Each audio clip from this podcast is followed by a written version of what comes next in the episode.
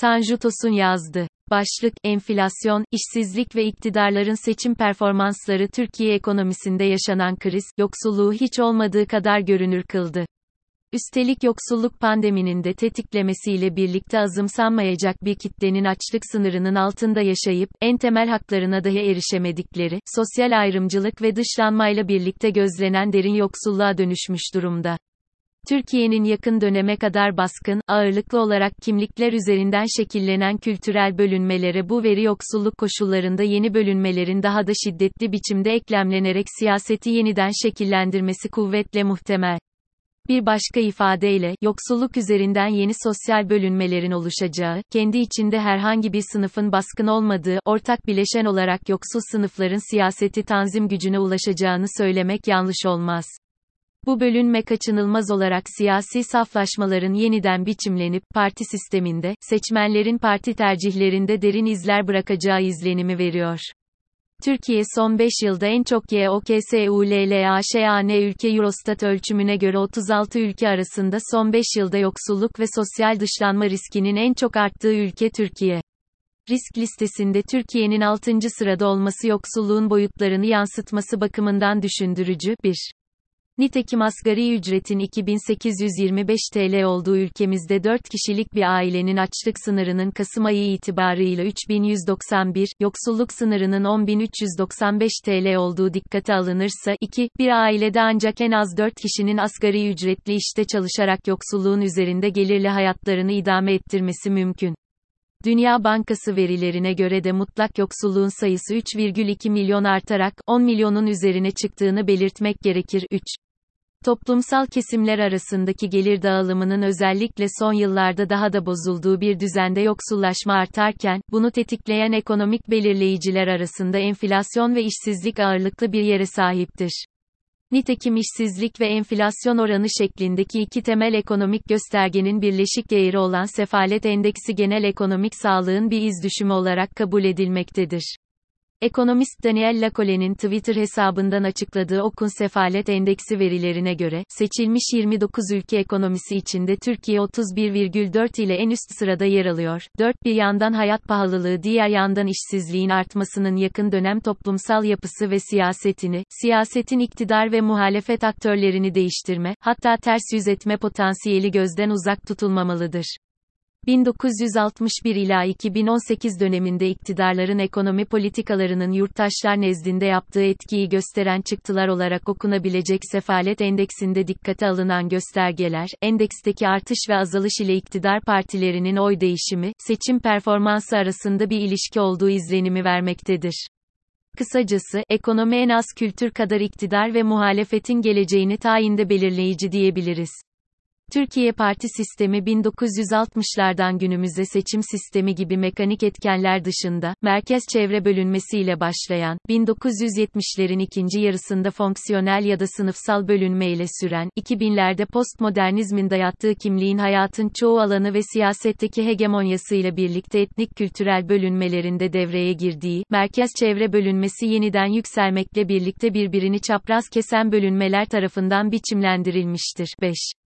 Bugün gelinen noktada yoksulluğun derinleşmesiyle birlikte, yoksulluğun açığa çıkaracağı yeni sosyal bölünmelerin parti sistemini şekillendirme gücü yüksektir. Aslında yoksulluğu derinden hissedilir kılan enflasyon ve işsizlik 1960'lardan günümüze şiddeti farklı da olsa genelde siyaseti, özelde parti sisteminin niteliklerini önemli bir değişken olarak az ya da çok belirlemiştir diyebiliriz. Aşağıdaki tablo ve grafikte seçim dönemleri itibarıyla bu etkileşimi yansıtan bulgular mevcut. 1965 ila 2018 döneminde yapılan 15 seçimden değerlendirmeye aldığımız 12 seçimin altısında, 1973 seçimleri 12 Mart ara rejiminin, 1983 seçimleri 12 Eylül askeri rejiminin ardından yapıldığı ve partiler üstü, askeri rejim sonrası gidilen seçimler olduğu için dikkate alınmazken, 2015 yılında ise Haziran seçimi dikkate alınmıştır. Sefalet endeksindeki artışın ardından bir sonraki yıl yapılan seçimlerde iktidarlar değişmiştir. Nokta. İki istisna olması bakımından burada belirtilmesi gereken önemli bir husus, 1999 seçiminden önce sefalet endeksi düşmesine rağmen iktidar değişimi yaşanırken, seçim öncesi koalisyon ortağı olan DSP'nin seçim sonrası kurulan hükümette koalisyonun büyük ortağı olarak yer almasıdır. Bunun nedeni, Öcalan'ın yakalanmasıyla toplumsal desteği artan DSP'nin bir önceki seçime göre oylarını artırarak seçimden birinci parti çıkmasıydı. Bir diğer istisna, seçim yılı öncesinde 1973'e göre sefalet endeksi %46 artmasına rağmen, 1973 seçim sonuçlarıyla karşılaştırıldığında apartmanı oyları 7,1 puan artmıştır. Fakat, oyları artsa da hükümet, oyları %33,3'ten %41,4'e yükselen CHP tarafından kurulmuş, bir ay iktidarda kaldıktan sonra güven oyu alamamıştır. Sefalet endeksinin artış ve azalışıyla, iktidar partilerinin seçim performansı, oy kayıp ve kazançlarına bakıldığında şu bulgular dikkat çekicidir. Sefalet endeksinin arttığı yılların ardından gidilen seçimlerde iktidarda olan partilerden 1965'te CHP eksi 8, 1969'da apartmanı eksi 6,3, 1987 ve 1991'de ANAP sırasıyla eksi 8,8 ve eksi 12,3, 1995'te koalisyon ortak ortakları DYP-7,8, SHP, CHP-10,1, 2002'de ortaklardan DSP-21, MHP-9,6 ve ANAP-8,1 puan oy kaybetmiştir. 2002 sonrasında ise 2007, 2011, 2015 seçimlerinden bir önceki yıl sefalet endeksi azalmış, AKP oylarını 2007'de 12,3, 2011'de 3,2 puan artırırken, 2015 seçimi öncesinde ise endeks %1 düşmesine rağmen, Haziran 2015'te 8,9 puan oy kaybetmiştir. 2015'ten itibaren endeksin sırasıyla her yıl artması dikkat çekicidir. 2015 19,1, 2016 19,4, 2017 22,8, 2018 32,6, 2019 27,2, 2020 27,2, 2021 31,4. 2018'de endekste gözlenen %25,9'luk artışın AKP'ye faturası 2018 seçimlerinde 6,9 puanlık oy kaybıdır.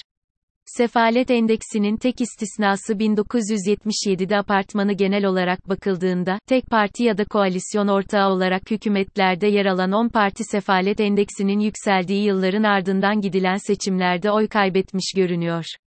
Tek istisnası, 1977'de endeks %47,2 düşmesine rağmen apartmanı oylarındaki 7,1 puanlık artıştır.